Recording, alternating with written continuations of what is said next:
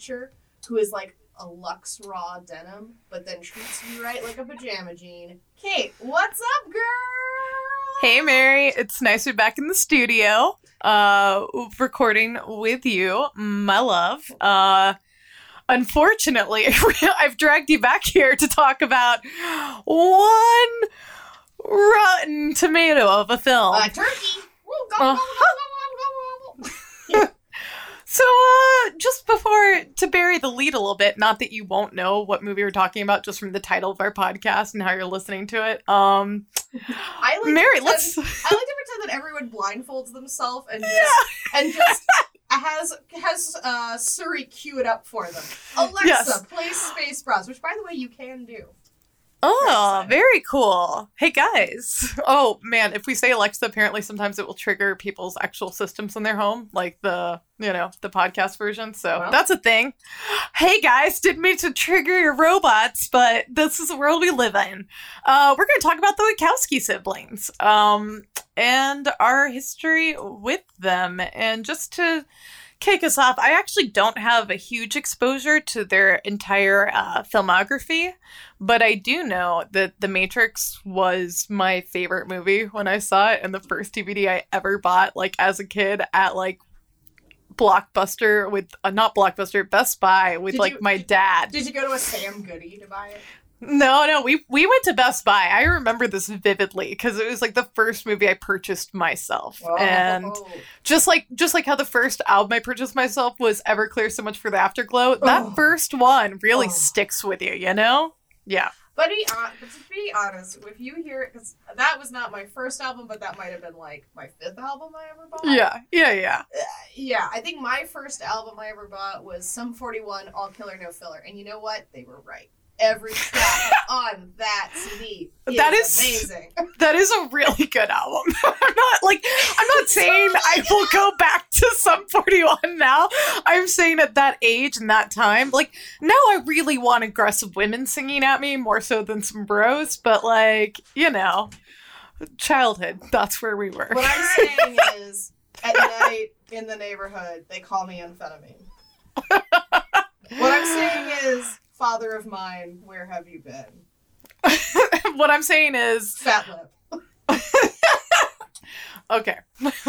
I'm sorry. Well, let's talk a little, you know, let me just say a couple things about The Matrix and then I want to hear what you think about the Wachowski siblings. What I loved about The Matrix was uh now we talk about like a foregone conclusion that we might live in a simulation, but at the time that felt like a pretty unique idea and also horrifying while also being like a gorgeous movie while also like allowing for like if you could unlock this world, you can also like bend spoons with your mind. I don't know. It was great. It was fucking great.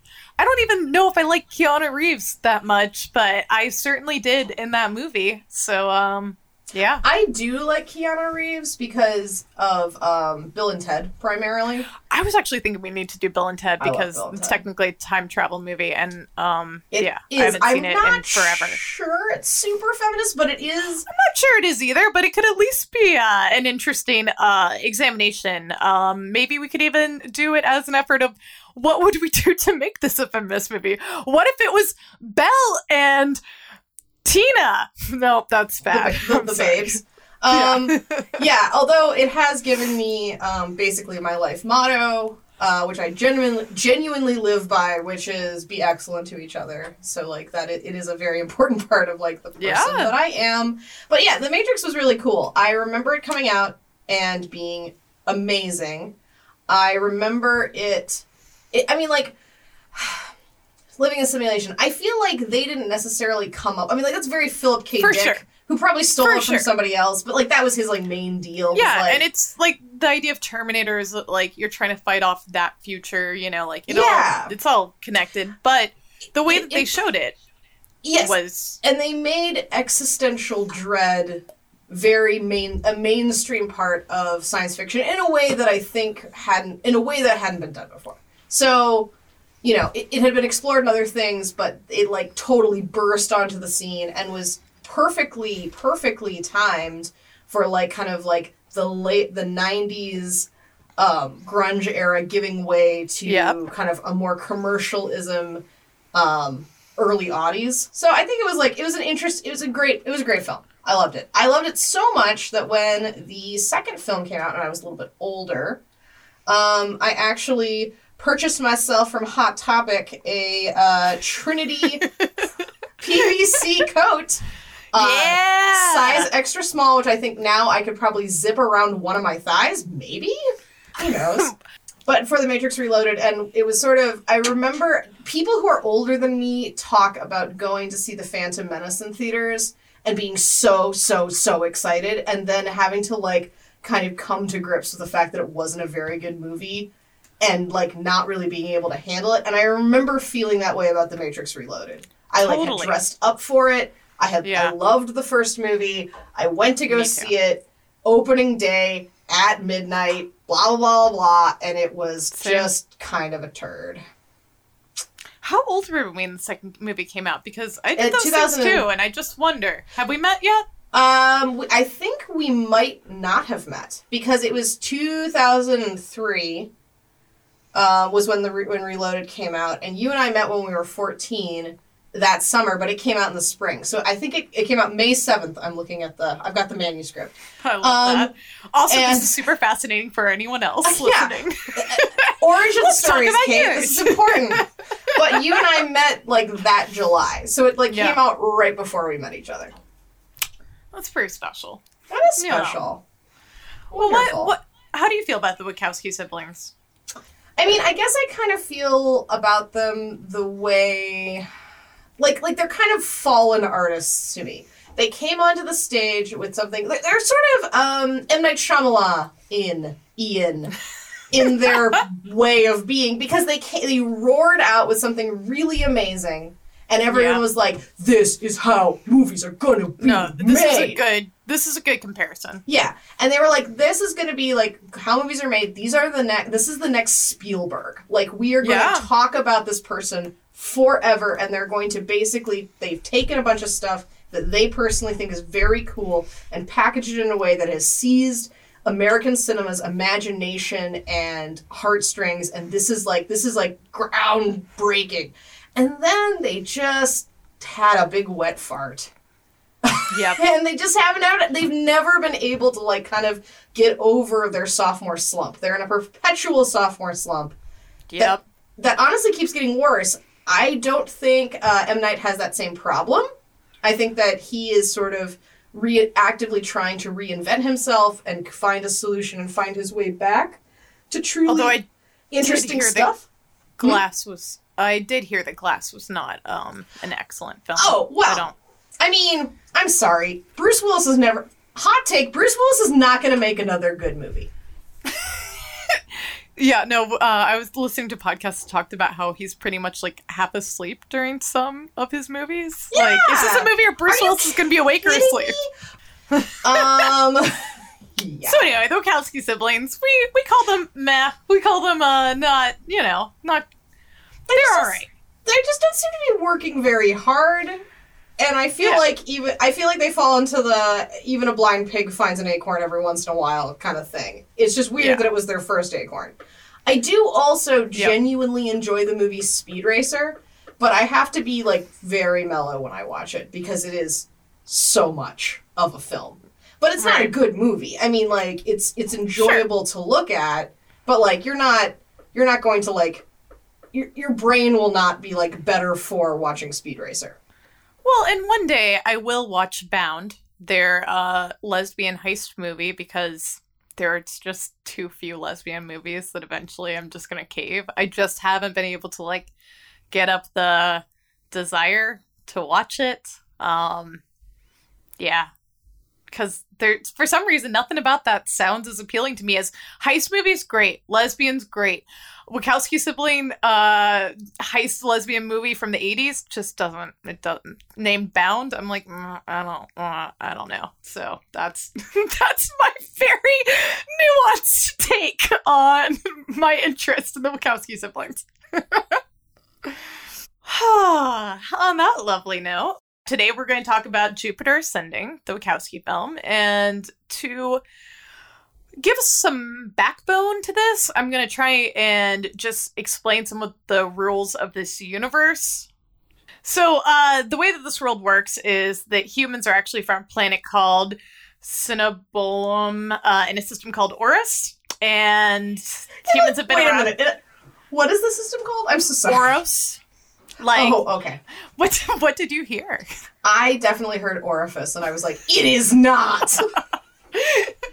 Yeah, in a system called Oros. Uh, I just pronounced the planet name very uh, unconfidently because I don't know how to pronounce that shit. Anyway, so Which is this their fault. which is their fault. In this reality, uh, humans have been around for like uh, millennia, and um, they have great technology and have figured out how to use DNA to keep you young forever. Like a hundred humans can create one tiny vial of this DNA elixir that like will keep you young forever. Anyway, Similar to Via Coffee. Yeah. But I don't know what that is. But Oh, Via Coffee is Starbucks instant coffee, which takes Yes. like seven times the amount of coffee beans like a regular drip pot coffee would would take. I didn't know that. That's hilarious. Um, yeah, Yeah. exactly like that. Uh, that's that's how it translates down. Anyway, so there's a really wealthy family, the Braxis family, and they run this industry.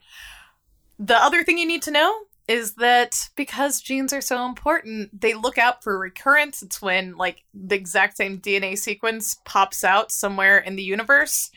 Um, but the planet Earth was planted with humans and harvested. Uh, it is set to be harvested for this purpose. In fact, dinosaurs were made extinct by humans from other planets who just wanted to create a nice big planet uh, that was juicy apple for uh, everyone to enjoy.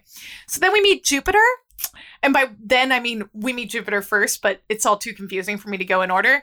And uh, Jupiter is a recurrence of the former matriarch of the Brassix family and is set to inherit Earth, which uh, the kids want to harvest. And that sets us up for where we are.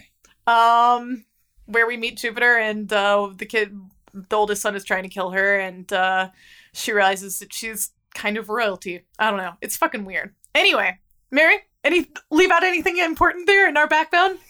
Oh my god, this movie is such a this movie That's is why I had to explain all that because I'm like, this movie is the fucking worst, and I just need you all to know oh. that like trying to explain this movie to someone in a way that is logical requires you to not even go at all in the order that the film works in. You know what I mean? this movie is like a shaggy dog joke. God, it But not but not, But less funny. enjoyable and I don't really like Yeah, and, but I don't even really like shaggy dog jokes, and I would Mhm. rather listen to. I'd rather listen to two hours of someone tell me a shaggy dog joke than Yeah. watch this movie for a fourth time. Um, so Yeah, guys. uh, Usually I I'm- tell you to press pause and go watch a movie. Don't bother. That's that's my hot Mm. take. It's on HBO if you really want to see it. But I mean, if you're trapped inside with a polar vortex like we are in the great city of Milwaukee, you could do worse, I suppose. If you're just going to watch TV anyway, and it's on HBO now, now, and you can watch it, go Yep. for it. Yep. But I, I, you know, there's new Kimmy Schmidt. I don't know. yeah, watch Like- new Kimmy Schmidt. Yeah, Live your watch Schitt's. Creek, which I just started watching and It's love. so funny. I can't like the latest season is on, and I can't wait for it to post to Netflix because yeah, I really adore not, that show.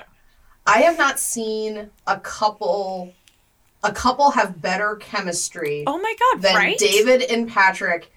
I have not been like so invested and charmed by a relationship on television in I don't know how long. Like it just their their natural chemistry is so good. Any hoozle. So now that I've explained the backbone of this tragic movie, Mary, first impressions? So I had seen this movie before. So my first impression is sort of like a like a second glance impression, I would Yep. say. My first impression is I watched this movie because I heard it was terrible and I couldn't believe I couldn't believe that it could be as bad as it had been purported to be. I mean like so many people have covered this movie uh, to be like a total turkey. It was a total flop. People did not like it. People were like, "What even is this?" And, and I kind of left it at that when after I watched it. I was sort of like, ho, ho, ho. This is a bloated, dumb movie. and moved on with my life. Sure. The, I thought the greatest, on the first viewing, I thought the greatest tragedy of this film is that they underutilized Channing Tatum's babe factor. Oh my god! Not only did they underuse it, they like sabotaged it. They made him blonde in a way that is not okay and Oh. doesn't work for his skin tone. Even worse, they gave him a jaw insert to make him Yep. look more wolfy. That Which- made it so he couldn't close his mouth, which is why he doesn't speak correctly in this film. It's fucking bizarre. When you have a mega babe like Channing Tatum, which you do, and a, a mega babe like Mila Kunis, like what? Like it Oof. could have been better. That wouldn't have solved this movie. There are many, many things that would have had to happen, but like it just is like icing on the cake of the insult of what this movie is. yeah, it's just a it's a final it's a final kick in the ribs before they they push you out into the snow. Yep. So, um, but I so when we so when we agreed we were gonna watch this, I was kind of like, what a lark, what a lark, how funny this will be, and I just got mad. then yeah so on second viewing for the pod i was forced to evaluate the central themes in a way that i had kind of like in, in a in a effort of self-preservation allowed myself to gloss over the first time i watched it. And i got so worked up that i had an emergency third viewing hours before we're recording this pod just to really stoke the furious fires that are currently roaring in my belly um, You're a stronger woman than. I. Uh, is all I have to Oh. say of that because I did not. I was on a plane for three viewing. hours. Not fair. Actually, the first time I ever saw it was on a plane. Um, that was my first interaction with it, and I had such a crush on Channing Tatum at that point, um, which I still do, but not quite to the degree that I did then. That I almost tried to let it pass on the nature of at least there's a lot of Channing Tatum, but it now watching it, it's like. Girl, you weren't even getting any of your needs met, and I'm talking about me in this movie, not even Mila Kunis.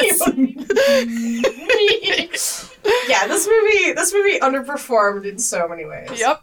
Okay, so the, yeah, let's let's dive in. As we've mentioned, uh, it stars Mila Kunis as Jupiter Jones, uh, Channing Tatum as Caine Wise, Eddie Redmayne as Balaam Abraxas. I would like to just say this is the movie that taught me not to uh, blame actors for terrible performances because he- the performance he gives, which is bananas, is 1000% what the Wachowski siblings wanted. They spent hours with him and were obsessed with the way he could do exactly what they wanted. So, He was kind of like, and you know, he like, it was like one of those things. It's like when you have a client and you're like, all right, we can do one of three things. We can do this thing that's boring. We can do the thing that I think we should do, or we can do this crazy, horrible, nasty thing that you don't want at all. Like, you know that they were like, that's the one. He's like, you want me to hiss whisper talk for the whole movie? That's what you want me to do. yep. Okay. okay. Also, Sean Bean pops up in this movie as a guy named Stinger. We'll we'll get we'll get to Shane that. Bain! The, the rest of, Shane the rest of the people aren't names I recognize, so I'm not gonna bother naming them. Except for, except for the, the stunning name of Tuppence Middleton. Yes, Kalique Abraxas, and I did I did actually put all the names there, guys. I looked them up. I I care. I just don't really care to read them all to you. Tuppence a bag. Tuppence, Tuppence. Tuppence, Tuppence. A bag. Do you think that, that that her parents sang that to her when she was a baby? That would actually be kind of cute. That would be But- super cute, but it would be super Why annoying did that you everyone name- else did. Yeah, why would Why you name a kid after a piece of money? It might just be her stage name, you know?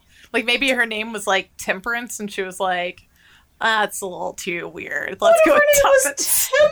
Temperance? What if she what if she what if she broke Amish and came to be a movie star? You never Oh know. The world's a wild place, Mary.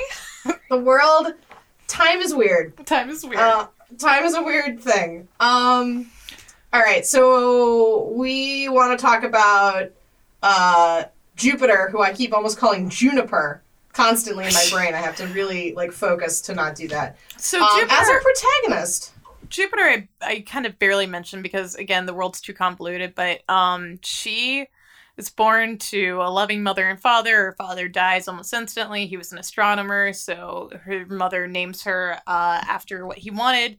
And now they live in America, which was Jupiter. which was Jupiter, which she rightly dismissed. But you know, to be fair, his name is Maximilian Jones. yeah, no, So- very odd. So, So yeah, her name he- is Jupiter like, She will Jones. suffer.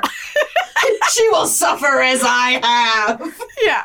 So they now live in America in this house that I swear to God, Mary, I originally thought was like one of those like human trafficking homes where like you have like a guy bullying you into labor, and apparently they're all just related in family. But it does, Yeah, it no, feel it's uh, very fucked up.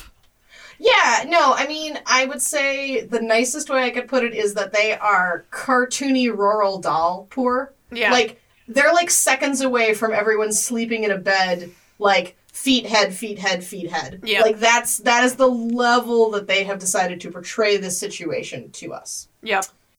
And so they scrub. She she scrubs toilets for a living. It felt like they mentioned toilets a ton in this movie, but when I uh when I tried to do Control F in the script, apparently I'm just imagining that. But I swear to God, they mentioned how she scrubbed No, toilets like a mention it a million times. Well, it's you wild. see it a lot, and then there are like a couple key scenes where they discuss it again. yeah. Like my Our mother, mother never would never have scrubbed scrubbed, a toilet. Yeah, exactly. and she she later talks about scrubbing a toilet with uh, Channing Tatum like earlier in the movie too. So like there's at least it's it's a hook in this movie for yeah, sure. it's a theme. get I'm not just saying it. It's thematic, guys. Come on. it is it is, and I will get into it because I think that actually it's it's quite it's quite terrible. So what do you Um, think of our of our protagonist? Does she seem to have any ambitions or goals or personality or anything? Sorry, I I might have So um, Mike Mike Ryan of um, uproxx.com wrote a review for this, which he included this amazing point where he says, and he's talking specifically actually about Channing Tatum's character, but I feel like it for applies. every character this is true yeah.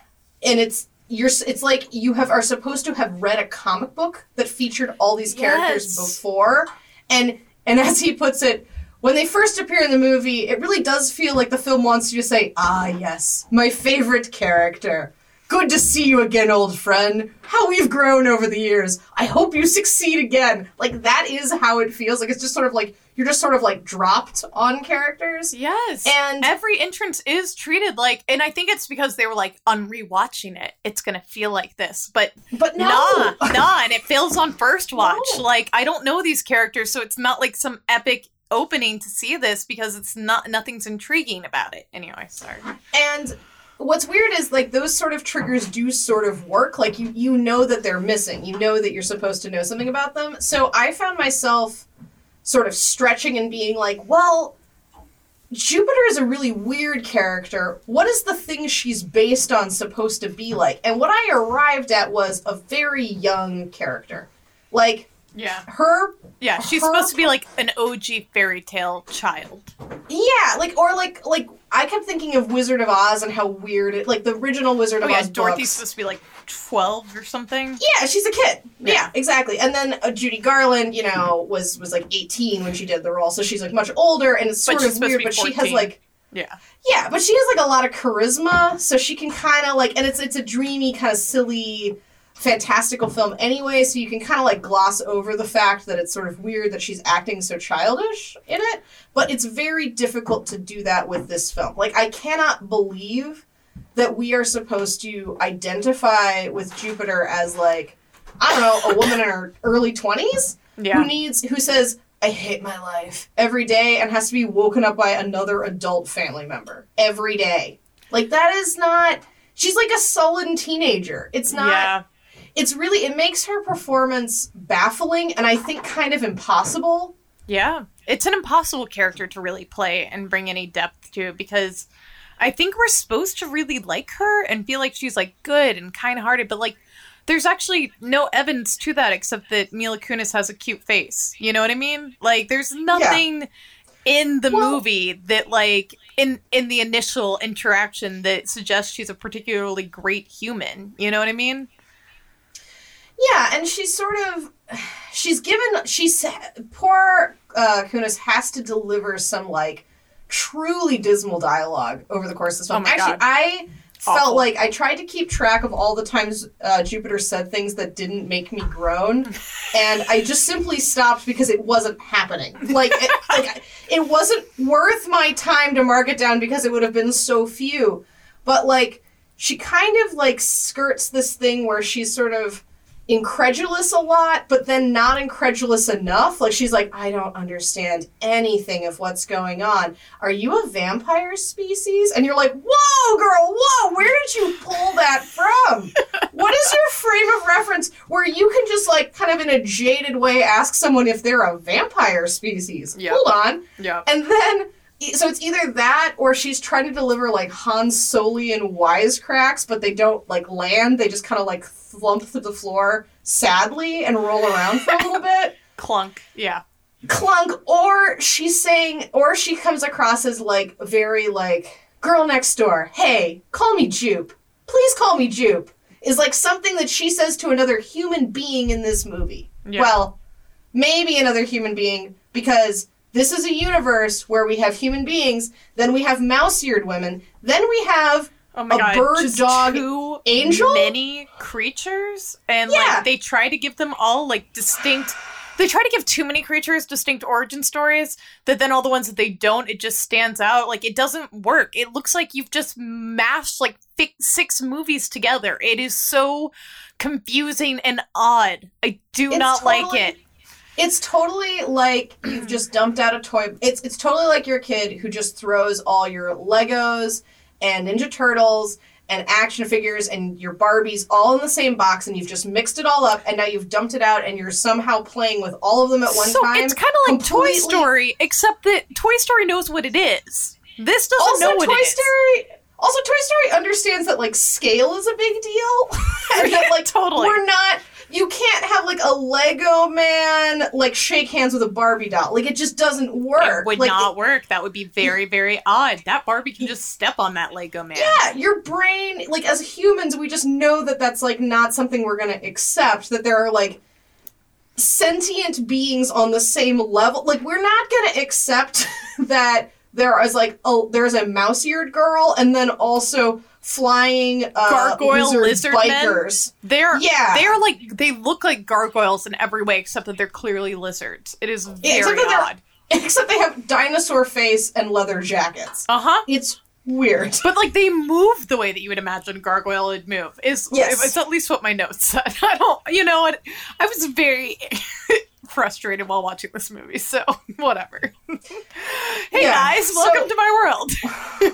So, I mean, if we're saying like, is she a noteworthy protagonist? The answer is simply no. Like, Yeah. she doesn't.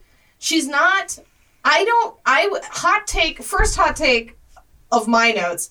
I don't think Jupiter learns anything of substance over the course of this film. Yeah, um, so we've talked about this before. Like, does anything meaningful happen or change from, you know, the very beginning of the movie and the very end of the movie? And the answer is kind of, kind of, but like not in materially. Like, she hates her life initially. She goes through this whole film. She comes back. She decides she no longer hates her life and isn't going to change anything about it. I think the biggest problem with this film is that the main thing that changes, that the, like the only like kind of matter of fact, concrete, rubber meeting the road thing that changes between the two, between when Jupe, I'm calling her Jupe because she asked me to, starts the film and ends the film is that she doesn't, she will not actively say she hates her life anymore. But also, she owns the planet Earth, but but that doesn't like, really matter that's like a life. footnote. Yep. Like I mean, like really, and I, well, I don't even like.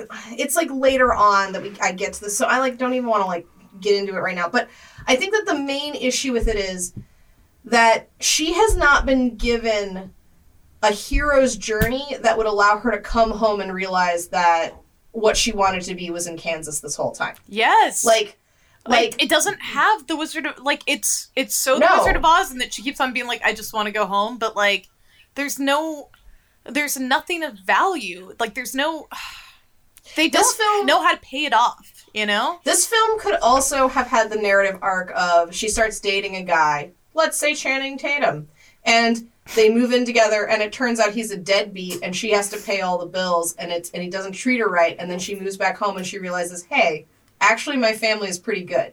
Like you could That'd have be more that payoff. same that would be like, and it would certainly be more relatable. Like more That- people yes. have lived that life than like than this. Than, then finding out that you're a reincarnation of someone but like we don't know if you're actually similar to that person at all or any of the values or anything else like that you just happen to like have inherited the planet earth and like don't read too much into it and don't ask too many questions and also we're not going to give you enough answers and here we go here we're at the end of the movie mm-hmm. that's my real summary Yeah, so it's like it's really hard because you as the viewer are forced to make some really either you're supposed to believe some you- you're asked to believe one of two very classist narratives. Either you are to believe that Jupiter should not enjoy her life because she is poor, okay, and is a maid. Ooh, what could be worse? Or you're asked to believe it's right that Jupiter is a maid because really, what more could one be? And you're like, well, eh, why is this my choice? Like, Yeah, there's this is a false are better- economy like there, there are- these should not be my only options like i Yeah, shouldn't feels- have to like then feel guilty like this movie walks me into a pretzel and i hate it i resent it I don't feel like she has any agency ever in this film, even at the end. Because she's sort of like a fish. She, she's not sort of. She is explicitly a fish out of water this entire film. Like, we really. o- We, we, I don't even really know what her, like, what her central, like, home base really is. I'm kind of surprised that it's her home. Because she begins, the, the movie begins by showing her mother by showing a scene that I had to ask is this supposed to be comedic where her father gets murdered randomly? and the way it's played is just so weird. And then her mother literally gives birth to her while crossing an ocean to come to America. And Jupiter is like, So I'm not really from anywhere. I'm just like loose in the world. I have no country. I have no people. I'm just here and I hate my life. So I'm kind of surprised she wants to like go back to her house at the end of it. I'm like, I thought I thought you didn't really like feel connected to this at all. And then so the central I would say the central driver of her plot is not her. She's sort of she's sort of caught up because she's this reoccurrence of this incredibly important person. And she's this incredibly wealthy Ba- person Yes, right, yes. And there are these three siblings where that want to use her as a pawn between them because she's a reoccurrence of their mother. So, um, uh, and being a reoccurrence her their mother had left uh in her will that she would inherit the planet earth if she ever was reincarnated brought back in the exact same dna sequence And which because- makes me ask, what is the legal system? Actually, we kind of know what the legal system is like here. I'm like, no lawyer would allow that. There had to be a contingency. Who's been taking care of Earth this whole time? because it, fell into Balaam's hands unless she had a recurrence. So like it was his. Um and they say her So- other brother like already his her other son had already uh, squandered his inheritance and I have no idea what Kalique has done because we literally know nothing about Kalique. She's like on the screen for like might as maybe well 90 in the seconds. Yeah, exactly. Um, but so the central the central plot line is that she's caught between these two brothers. Titus wants to rescue her for mysterious reasons and hires um, Channing Tatum to go down to Earth and pluck her up and deliver her to him. And Balaam wants to kill her and has hired the world's most generic Greys to, carry out that mission. And so there's like that's kind of the central like she's kind of like batted around like a ping pong ball between those two main groups. It's way more complicated than that, but that I think is a pretty decent summary. Yeah, you don't really Um, want more than that. yeah. Um, and so Channing Tatum kind of like runs her life for a while, like takes her out of places. And what's kind of forced here is, and weird is, she basically, without any chemistry or like slow build or even a meet cute, Is immediately in love with him. is immediately in love with him. Which and I mean, I get I've- Channing Tatum is beautiful, but they make him less beautiful. And also, yeah, it's weird that there isn't like, like they don't like let him be cute and flirty with her. You know, like he has to be like the Well- most stiff and like cardboard of humans. So like, Well, and also- doesn't make sense. when you watch it, it kind of feels like if your boss was coming on to you. Like he's like giving her every sign that she does he does not want her to touch him. Uh huh. And she's just keeps being like, why do I always fall for unattainable men? And he's like, yo, girl, I am a different species than you. like, Yep. that is his answer. And her response is, I love dogs. I've always loved dogs. Oh my god. What a creep! fucking worst thing What a ever. Creep! Well, and It's then he's so convinced by Sean. Bean, like, you know that you actually are in love with her, right? And that the only reason why you're pushing her away is because you finally found your pack. And it's like, is that what's happening? It's very unclear that that's what was happening. Is that what we want to be happening? Yeah. Uh, Can we talk about what Sean Bean is? Like, so, you know, Caine is. Yeah. Caine is a spliced human wolf hybrid thing. Um, who, because of his genetics, something in his DNA made him attack a royal, and therefore his DNA does run his world. But don't ask if uh, if Jupiter's DNA runs her world because she's not your mother, and I don't. I'm Also, sorry. P.S. Her gen- her genetics completely run her world. I d- it all just makes no sense because we never find out if she's actually anything like her mother. I'm jumping ahead. I'm sorry. Uh, anyway, but Sean Bean, what is he? He's like half human, half bee. How does the bee part manifest? Wolf, I Well- get. Bee, I don't. Well, um, well, Kate. I mean, if you don't, if you don't have, if you don't have a reason for there to be a million beehives, how are we to find out that she is in fact royalty? As bees are the most notorious detector of royalty in the air. Yes, it's why they'll never sting someone who's royal. It's why Jupiter's never been stung. Instead, they like they fly around her like like wings. It is the fucking most bizarre and shit. that's why- I will why she- that for you, team. That is my promise to you. You will get flaps- a giftable moment of flapping bee wings. All right, sorry. Well, and even better, before she realizes that they're like into her, and she's like trying to like kind of flap them away, she's flapping them away as if they are like a common housefly. I'm like, girl, nobody interacts with bees that way. no, especially that many bees. Like I would be like running because I usually get stung by like four bees if that many bees are around me. You know what I mean? Yeah, no, she's like flapping them away as if they're like an annoying Like, fly, and she's trying like at the beach. It's crazy. Although if she's never Um, been stung, she maybe doesn't know to have the fear. Even, are you? I mean, That's the only thing I can say. Listen, Mary, I'm trying to bring logic to seems crazy to me. But like, I really have like major beef with. So like, the love story is the only central plot line that I think has any sort of real payoff, and I really hate that because Yeah. it puts her in this position. So she'll write like a lot of stories about fate, and this is a story definitely about fate and like genetic destiny. Yeah, right. She was born. Uh, what is the exact line? I have it here. Born in the house of Leo with Jupiter rising at 23 degrees ascendant. She is destined for great love and a great life, and so And great he is her. things in general. So he is her, her destiny. destiny. Yes, her density, Which as is- my father would say. So- Which is also crazy too because like genetics and astrology have absolutely nothing to do with each other. So does any of that matter? In this universe? unclear. Like she starts the movie by telling you that unclear. I mean like what what? It doesn't it, It doesn't, doesn't- actually make it's sense. It's super No. annoying that we spend a lot of time on genetics and like there's no actual payoff about genetics like about like like i really wanted there to be this this moment where like she actually feels some sort of like resonance with like the previous person or like some sort of calling or some sort of you know any anything i wanted this movie to be different is what i'm saying that's what i realized when i was writing down notes is that this movie could be great if it was totally different so yeah.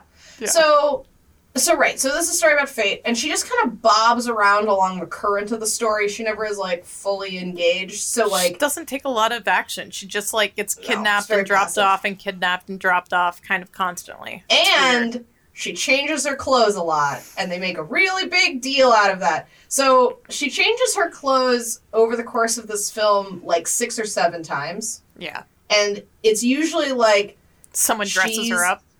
Yeah it's either she's like in like jeans that su- that Channing Tatum pulled onto her unconscious body, which is wild Weird. to think about. Weird. like super fucking weird. Also, when he when he rescues her, right? She's in that egg donating center with all the Greys trying to kill her, and she's like flying around loose in the air wearing a a paper gown. And I was like, Jesus, better take me home. If a man that fine ever saw me like that, like Yeah, it does make Just- sense why he would just- like put clothing on her, but like also don't put clothing on me while I'm asleep. You creep. Here's the thing. Here's the thing. Drape me loosely in a bathrobe and then leave clothes by me. Oh my god, it's an easy solution that doesn't require you dressing me, which is Especially very since- okay. Not okay. Well, and especially since like the clothes she is wearing, like he fed her legs into skinny jeans and Yeah. he put a And, like, flannel shirt on her. jerks he put them up multiple. her. Can you Right. imagine like trying to shake a body into some skinny jeans? It's an put- upsetting image, guys. He put a brassiere on her and then a tank top and then a. yeah. Let me layer you up here. I have all these handy lady layers. Not that oh women's God. clothing needs to be women's clothing, but she's wearing like what is clearly gendered clothing, guys. All right, I'm not. I I'm not gendering clothing. Mila Kunis, and by that I mean the you siblings are. All right, there we go. gendering clothing. yeah. What my favorite, I would actually love lots of cuts. I would like like sort of like like B side of this movie where it's just Caine Wise. Caine Wise, by the way, Caine Wise. Yeah. And Channing Tatum is Caine Wise, the wolf, the Wolf Man, going out, man. going out and doing things like going into a Target and picking out an outfit for. yes. No, I would. Okay, but to be honest, In I would watch the shit out of that movie because let's be honest, just like a lot of Channing Tatum doing real weird but somehow relatable things is a better movie than this one. Okay. Um, Yeah, Caine Wise, Caine Wise going to the DMV to get his driver's license because to the Wachowski siblings, it makes more sense, and they want us to dis- suspend our disbelief enough to believe that an alien bird dog man can drive a car rather than let Jupiter drive the car. Yeah, it doesn't make any sense. I like hate that. Like I hate that she's just such a damsel. I hate it. It's so Yep. dumb. And it's funny because it is not clear that Caine Wise, our hero, I guess, like needs a damsel. Like it's not like he would have like been upset about someone being strong, you know? No, like in fact, he would very much he would very much prefer the damsel stop coming on to him. Yeah. much. Yep. Mm-hmm. Yep. Yeah.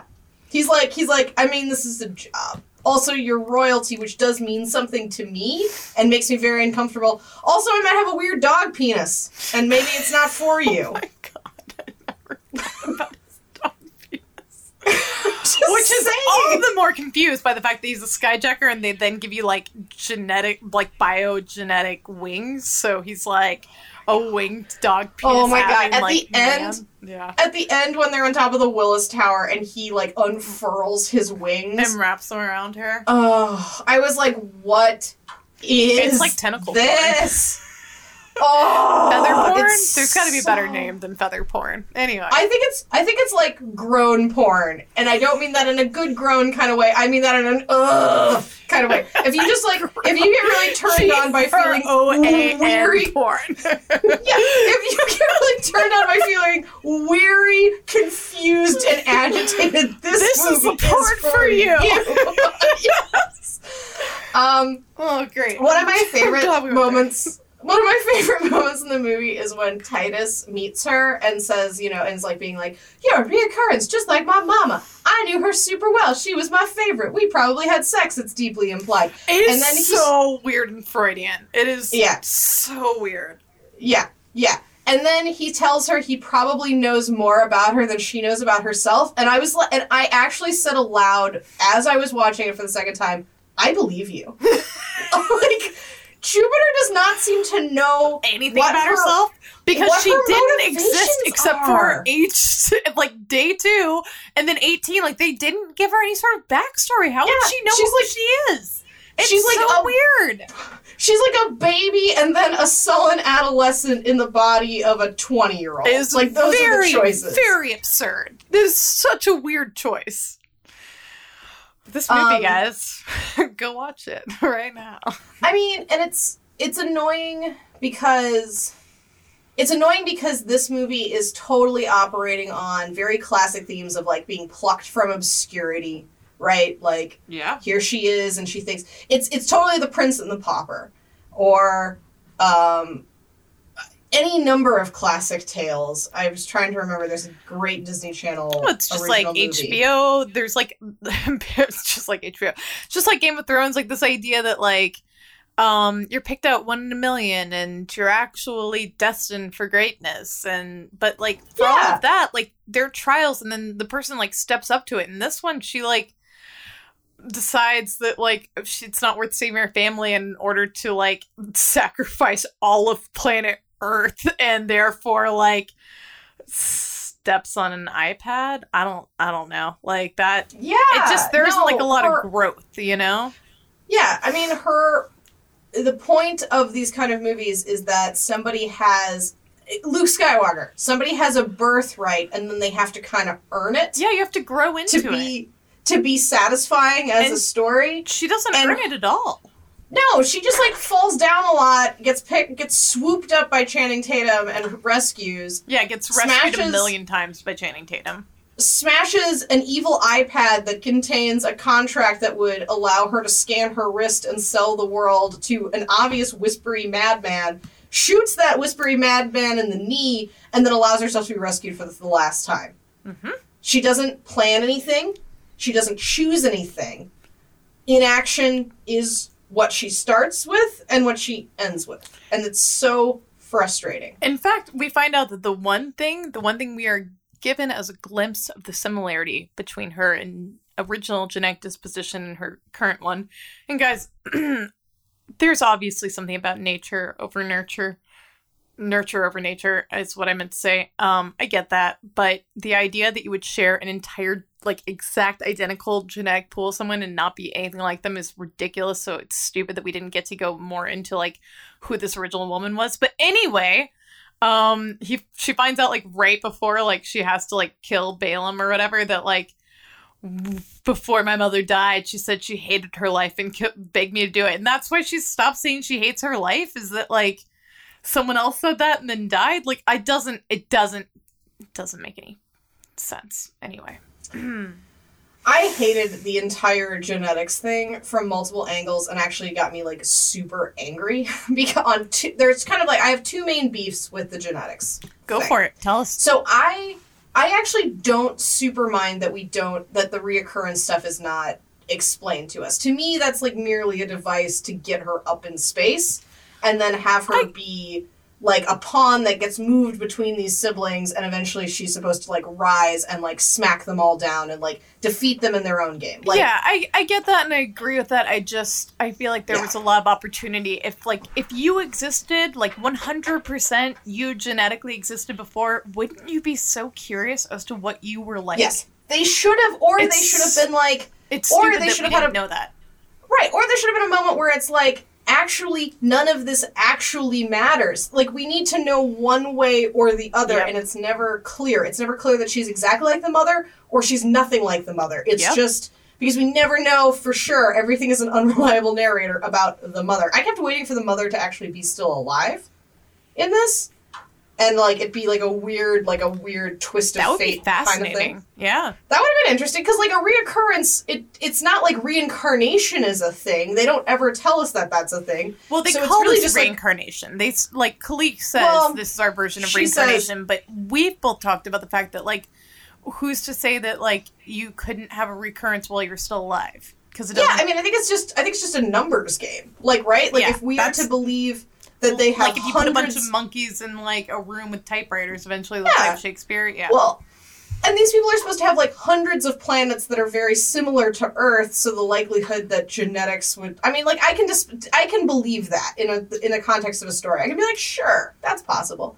But the thing I really my my first beef of it was that on the one hand we're told that like genes have like kind of this spiritual like flavor. We're explicitly told that that in these people's universe, genes have a spiritual significance. And that spiritual significance seems to be that they determine whether or not you're going to be like Jupe and be able to sweep around in ball gowns and own the universe, the world, as opposed to um, Caine Wise, who has to have dog ears and Tron rollerblades. Okay, so that's like one thing where we're like, it's sort of like a caste system, right? And that's determined by your genes. Just, and that's very understandable to us because we have a concept of like a royal family. So, like, okay. Totally. Like, you can have that as a construct, and then you can like take that narrative in multiple different directions, however you want. But also, genes are kind of like just a bureaucratic matter. Like you have that whole Terry Gilliam, Brazil, Bobo, crappy Harry Potter section where it's like, well, now that she's here, we have to like process her and figure out where the earth goes, and she has to do all this stuff. And it's just like, okay, so maybe it's actually just like paperwork. All right, maybe your genes are paperwork. It's very. But then, then finally, in a final like twist of the stupidity knife, no, actually, what it turns out is that genes are a cross between a giant tub of Mary Kay TimeWise age-defying cream and a soybean field. So actually, what it is is.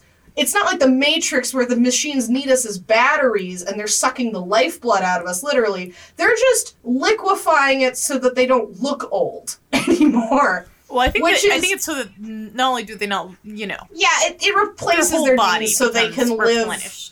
They can live forever, but like, but the way, like the like the way that the Matrix showed us that was they showed us a baby laying on top of a bunch of mechanical stuff while No, like way more crazy juice Yeah. gets sucked out of them. And in this, they show us a naked older woman going into a pool and coming out a younger woman. Like it's just so stupid. Yeah. And to have this idea of, I mean, like, and I feel like I had to connect these dots for myself, where these, you have to have a world exist long enough for there to be enough genetic, like, interesting genetics and and differences between people's gene pools such that when you liquefy them and put them into a little bottle that it you won't get some sort of like gene mutations and problems. That's what like harvesting means. Like where you're just entering your genetic age age like your genetic age quote unquote. Yeah. so it really is just like a crop. Like you're waiting for my genes to be ripe so that you can pick me right? Like Yeah. humanity is waiting for that so like either it's a it's a commodity like that's that thing it's a piece of like bureaucratic nightmare scenario that it would be like a ripoff of Brazil. Or maybe it's manifest destiny and royalty and all that stuff. But they kind of want it to be all those things at once, and it just can't. Yeah, like it can't cannot be that that, way. hmm So I feel like the movie lies to me about what the significance of genes are. And by the way, none of those things are what I would describe as having spiritual significance.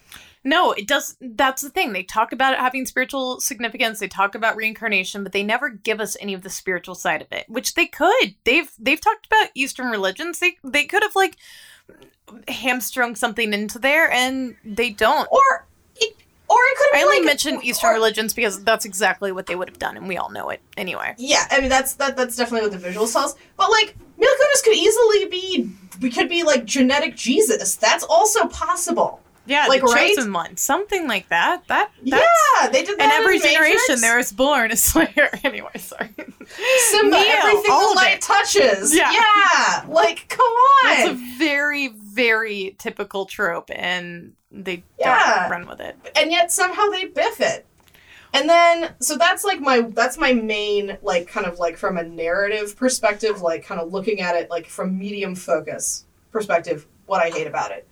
Then blown out further, isn't it weird that we have a movie made by a trans person, Two trans That is- people. two trans people? They both come out as trans. Oh, That's- oh, I thought it was just Lana. But Nope. okay. Isn't it weird that we have a movie made by trans people about how important your genetics are into being your core self?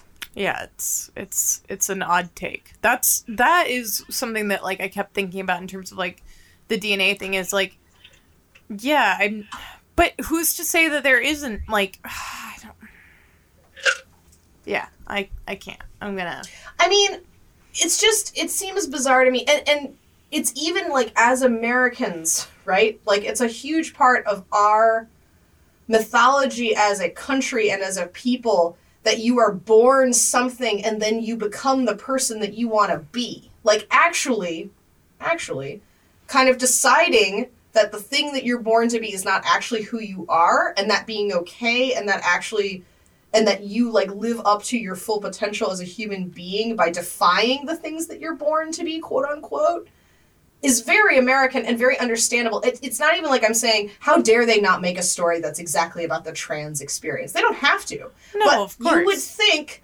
you would think like it's not like it would be shocking to see that. Like i don't think a studio system would be like america's not ready for that. Because america is ready for that. That is part of who we are as people.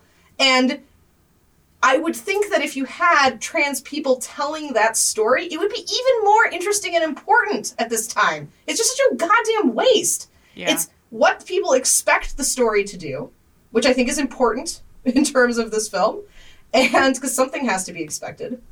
We expect there to be a, a tale told to us, and it's not really. And number two, you have this whole other element because you've introduced the idea of genetics and being born a certain way and then that defining who you are. You would think that they would have interesting perspectives on it, and yet they just like kind of like waste it away. It doesn't make sense. I don't know what they're trying to tell me about genetics. I think what I'm supposed to believe is that genetics are very, very are actually very, very important and actually the only thing that kind of matters because that's where they leave me with in the narrative, and it's annoying because I don't believe that.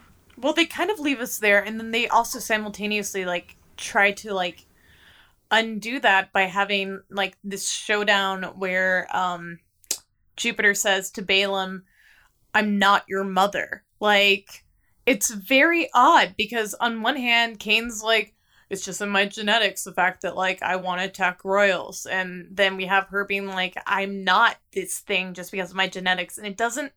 They can't pick goddamn lane is my beef. I I don't believe that they pick a lane personally. Um, that's my read. Uh, I think that they try to have it both ways, which is, I think, so much of the problem with this movie is that they try to have all the things and not just choose some fucking themes and stick with them, which is how you tell a story.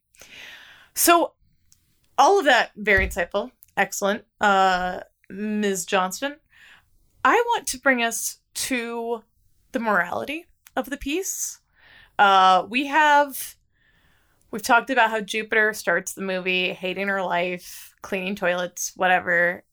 Goes through a bunch of trials and tribulations, meets each of the Abraxas siblings, starting with Kalique, going up to Balaam, wherein he's trying to like torture her family, and she decides she'd rather be able to torture her family than uh, sell Earth to him because she'd rather keep Earth safe. And that's great. That's good. Whatever. And then she goes back home and is like, I don't hate my life anymore. I'm waking up earlier than everyone and making everyone coffee. My life is so perky and good. And what is the moral of this movie, Mary? What are like what is the takeaway that we're supposed to have? I wrote down so many possible morals, and they're all bad. Yep. Me too. so I, I mean, so we can just kind of go back and forth. I think. yeah. Um, I mean, I think on like, ugh, I'm trying to even like like get around to it because it's just so. Okay, I can I you know, let me just start us off with like don't hate what you have. You got to love your life. Exactly the way Yeah. it is. What is that? I think it's really okay to ask for more personally and like that's just such a like weird jaded narrative to give to the end of a space opera. Like what? It it would be great if this were Pippin, but it's not. It doesn't it doesn't do any of the work, you know? Well, I think the question, the question that I have about that is, you could argue that it's quite subversive to have a person learn that they er, they own the world, and they're like it's mentioned by Titus very much in passing, where basically they're like, you don't know what you're gonna, or actually, it's mentioned by, um, oh man, what's the sister's name? Kalique. I think it's mentioned by, it's mentioned by Titus or Kalique, but they say like you don't know what you're gonna do once people start offering you vast amounts of money. And I was like, ooh, this is gonna be a searing indictment of capitalism. So it's Yep. kind of it like it skirts being a little bit of of like a satirical take on like what capitalism could become but but then it pulls back drastically and it kind of settles into this like very banal take about like well isn't it incredibly interesting and subversive that she would she owns the earth but she goes back to scrubbing the earth's toilets but now she's like chipper about it and happy about it because she has perspective because she went on a hero's journey but not really she was more like falling down a lot in a hero's journey and getting rescued consistently Yeah. um, but I guess I have to ask, since this is a feminist podcast, would they have done that to a male hero? Is this movie telling us a story about a remarkable figure who is a woman who is supposed to only acknowledge her incredible amount of power internally and then actively hide it from others because the idea that she could be powerful is quote unquote crazy? yeah. Her family would have her uh, locked up and she wouldn't blame them. What? So, I mean, I think I think my second hot take is I think that they have made this movie so dumb because there is a woman in like the thing that people say about this is isn't it great that we have a film where uh, Channing Tatum is second banana to a woman, right? But I'm saying, but I think that they make her not so inactive and like not drive cars around and like constantly be changing clothes like she's some sort of inane Barbie doll and like all this stuff because she is a leading woman and that makes it worse. Yeah. That's no, so much I, more harmful. I don't think that I don't think that the strength of this movie is that she's Channing Tatum's second banana to her. Her character is very confusing and hard to get a read on. She lacks agency. She lacks initiative and ambition and a backstory and anything. We get so much more of his backstory than we do hers. Like, yeah, we heard about how her dad died before she was born, but that is not a backstory, you know? No, she wasn't even born She yet. wasn't there. She didn't exist. And wouldn't it be wouldn't it be wouldn't it have been nice and cozy if it turns out that one of these warring factions are the people that killed her dad? But no. Don't don't worry. It's not it doesn't have to be they don't feel the connect. need to tie that up for us. No. Um but I don't think that they would have if Channing Tatum was the star of this film and she was his second banana. I don't think it would have ended with Channing Tatum scrubbing a toilet. And I think that they only allow that to happen because she's a woman. So I think it is actively like I think it is actively doing the very thing that it's setting out not to do, and that's very annoying. It's very it's like weird the most annoying. the movie starts and it is like you're watching Maid in Manhattan, basically. Like she's like trying on the expensive jewelry from like these people own, and at the end it's like, well, I'm still gonna be a maid, but I'm gonna like own my own business and climb up, and like she doesn't even do that much. Like there's n- there's nothing, there's nothing that she. There's also there's also a really weird It's hard for there to be a moral when your star, when your lead, when your protagonist does not have any agency. That's all I'm gonna say.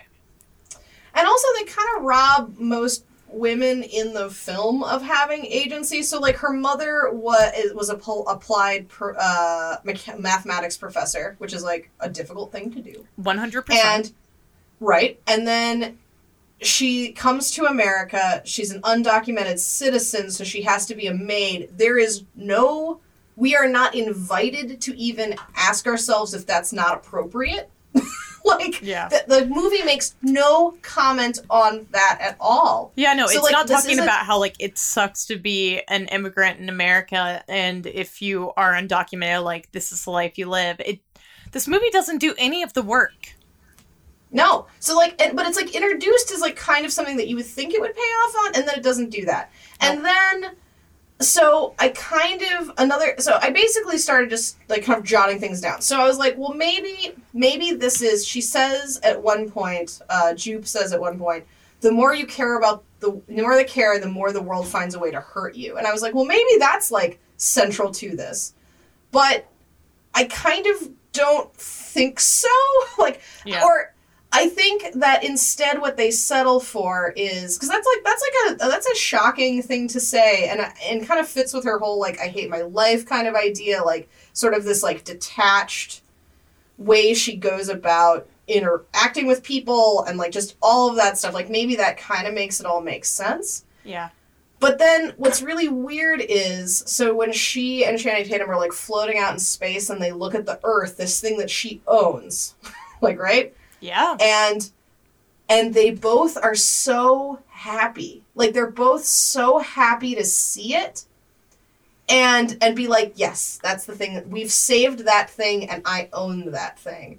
It struck me as being such a weird comment to make when if you see the world like if you see the world from space many astronauts have said this the the song major tom is entirely about this that like you feel existential pain seeing how small and insignificant and fragile the world is compared to like the vastness of space and in this movie they try to do kind of the opposite where they're like earth's all you need that's all you Yeah. got Yeah. so so why do we even go to space? It doesn't matter. You could have this story taking place with just like weird mob bosses on Earth. I think the moral really is supposed to be that like she thought she wanted something better, but this is the life she actually wants, and that's why it's so lovely to go back to like your own planet. But it doesn't. There's they. The world is blue, and that's where she belongs, so she's going back. As opposed to Major Tom, who's gonna cut himself off and seek a better world. It's weird. Yeah. It's weird. I so and then there's like all this sort of I'm deeply uncomfortable with the concept that we introduce all these things that are like kind of social justice stuff even to like extreme points. Like a movie about humans owning other humans as cattle to be like harvested and liquefied later seems like it would be allow About you to have that? well, it's- about about about- like solving that problem, not just saving one yeah, planet. but like about something stronger. Yeah, but I'm not even sure we're asked to think that, that what they're doing is necessarily wrong. Like, we do know it is wrong because it's so clearly wrong, Yeah. but there's no like like she her ending message is I'm I'm not your mother as opposed to it's wrong to kill people who are genetically identical to you. yes. It is wrong to own other people. Like, we don't have a moment. And the fact that she owns the earth at the end, I think really, really, like, ruins that and makes this me fear that this movie does not want to have definitive commentary about caste systems, Yeah. cannibalism, slavery. and I and I wrote this. It is one hundred percent cannibalism. I don't care if they're not eating it. That is what the system Well, is talking about. It's consumption. yeah. Like, or like cat or even like capitalism of owning other people like like this is a movie that is too afraid to say that slavery is wrong that's weird that's a weird thing to do and it makes me fear yeah, that that's this movie, not a hot take. Just like yeah just like just episodes sucks. and episodes ago when we said infanticide was wrong. Like you know, yeah anti-infanticide, anti-slavery. That's that's basic, guys. Come on, we're not going to so i win kind of feel i kind of feel like this movie is about libertarians being right Ugh, because gross.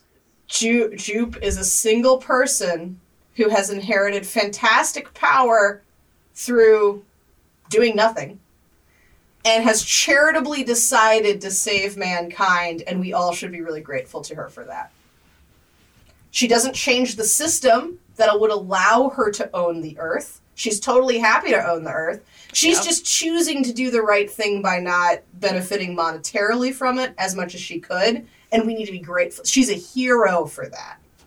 Yep. What's weird about this movie is it clearly was meant to have a sequel, and they even talked about that. It's just like what what even like were they trying to leave? Was this just trying to introduce a world? I don't I don't know what they were trying to do with this film. But that is the only thing I can try to assume is that like, you know, episode 2 would be like her ha- trying to take down the system maybe but like nothing about the end of this film suggests that that whole Well, cheesy ass sequence where she's like i'm actually going on a date and everyone asks all these questions about the guy and she's like i I don't know i don't know any of the answers to your questions like that's awful that is just the Mhm. worst and everyone just like laughs and laughs she's going on a date with someone she Oh. doesn't know and it's like Oh, also you know him a little bit and also like yeah anyway I mean, yeah. No. I think somebody asks what's his last name and she says she doesn't know. Um, which is weird. Um, but g- going back to your point about like how this was supposed to be like a like a you new universe. Yes, I, they say so. It it has weird. It has weird mix of things. So this movie script was originally 600 pages, which means that what we see here is about a third of the movie script. What we like watch. So you would think that this movie was supposed to be a trilogy, and potentially she was supposed. And since there are three siblings, I would think what this would mean is we would work our way up to her finally facing Stephen Hawking at the very, very end, and we'd start like we'd go through, and I'm like, and the the wedding that she, when she almost gets married to Titus, that would have been like the Empire Strikes Back moment where everything ends and it's really Yep. dark, and then it rises from the ashes, and uh, may, and maybe they can stick two teddy bears on Channing Tatum's back as opposed to wings, and those can be the Ewoks, and everything will be happy at the end.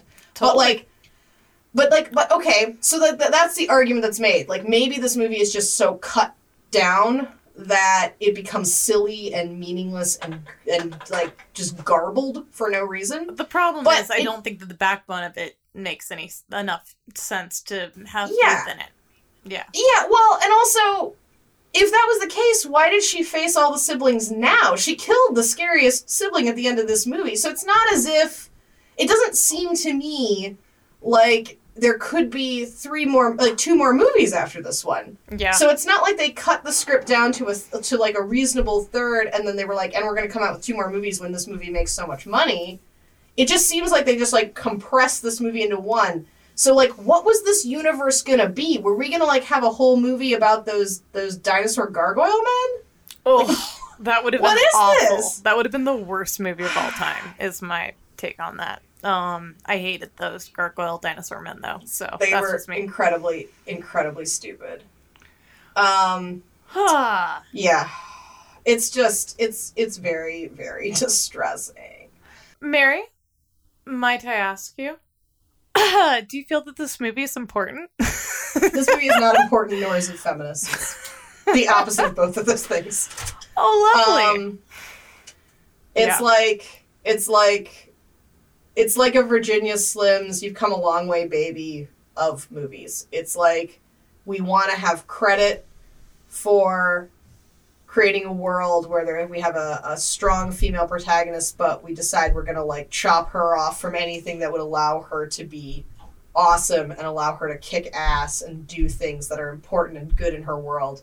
And instead, we just have her kind of like bandied about in a incomprehensible universe with incomprehensible characters and we're going to pretend that that's a feminist statement but it's not it actually reminds me a lot of annihilation in that way Oh yes, another movie we lo- we loved.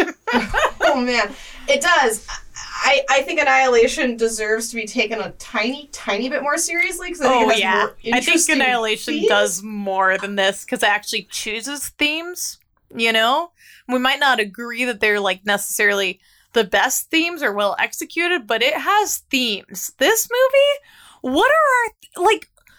I sorry.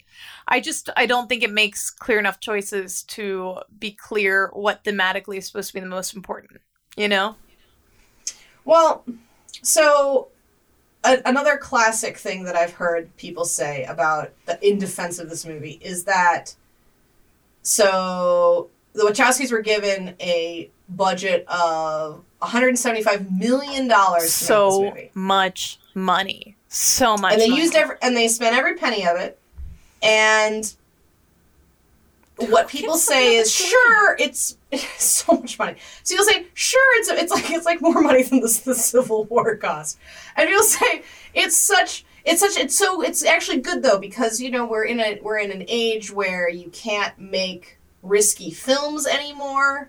And people say like it's a big swing and it's a big miss, but it's important because like Hollywood movies should be willing to take risks, and I agree with that. But I will say that Sorry to Bother You had a budget of a little bit over oh three mil. my god, yes. So for this budget, you could have made 54 versions of Sorry to Bother You, which is a huge swing and a huge hit and is amazing. And so that to me that's a false economy. No, instead what we did was we gave you we gave people we handed into untrustworthy hands f- f- 54 sorry to bother yous and they turned out a terrible movie that didn't say anything important in fact is completely unwoke sets us back in terms of strong female protagonists in science fiction films and that is a crime. That is an absolute crime Agreed. Agreed. Agreed. I'm sorry. yeah it's it's just it's just a damn shame it's a damn shame it's a damn a shame shame. it's a da- i felt like the only feminist moment in this entire film is when uh, Juno- uh Ju- jupiter presses that maxi pad to Caine's side Oh my god! I his wound. noted that like everyone acts so weird about that. Like it's a goddamn pad. It basically is like cotton balls. Like and both also he and Stinger make a big deal do you about carry, do you carry menstrual products in your glove box mixing No. up with your like No, ancient that's- maps That's that's where my insurance, my proof of insurance, and my registration are. Mm, you Yeah, know. if you get pulled over for speeding, do you want to produce a maxi pad attached attached to your registration? No, it's it's bananas. It's just it's just it's it's it's just this whole movie is just yeah. It's just. All right, I have one final one final question that I have to ask. Yes. Sorry. Will Sean Bean's daughter be okay when she comes back from getting groceries? Right? see- She just fucking disappears. And it's like she's very sick. And I'm like, oh yeah?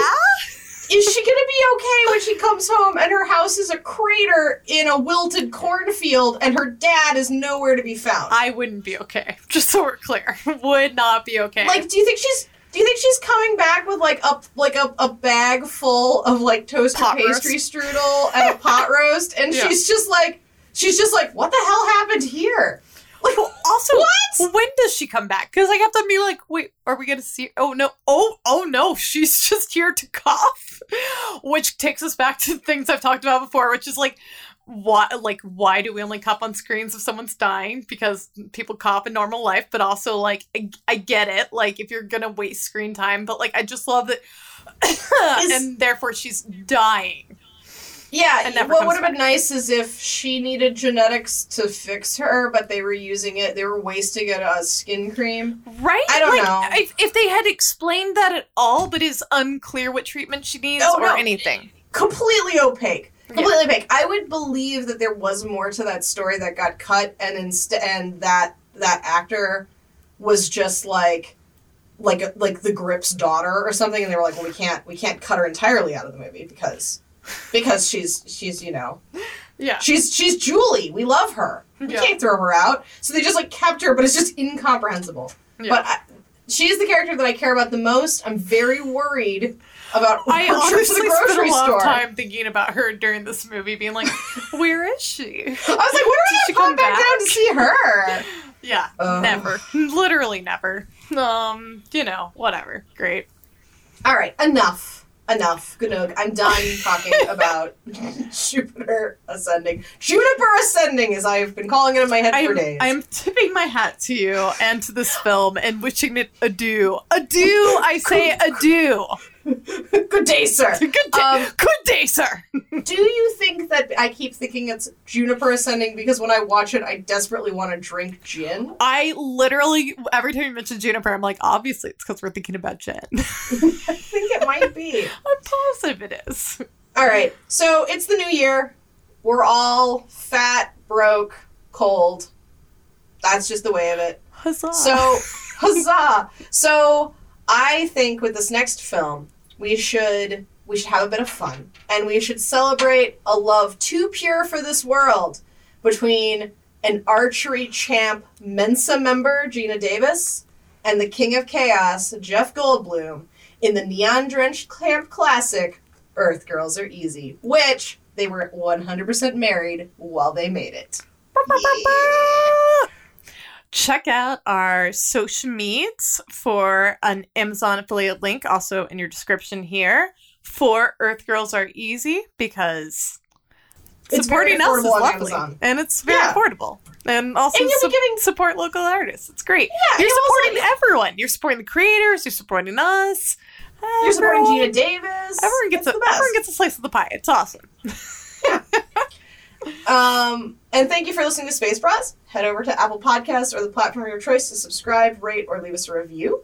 Um, Yeah, five reviews. Yeah, five stars. Um, and be sure to visit outrageousmechanisms.com slash space dash bras to see our show notes and find other excellent podcasts and follow and find us on social media. And now, join us as we raise our glasses and give the official toast of Space Bras. In these troubled times, we must remember that even though everyone might suck, we are awesome and the galaxy is ours. Cheers! Cheers!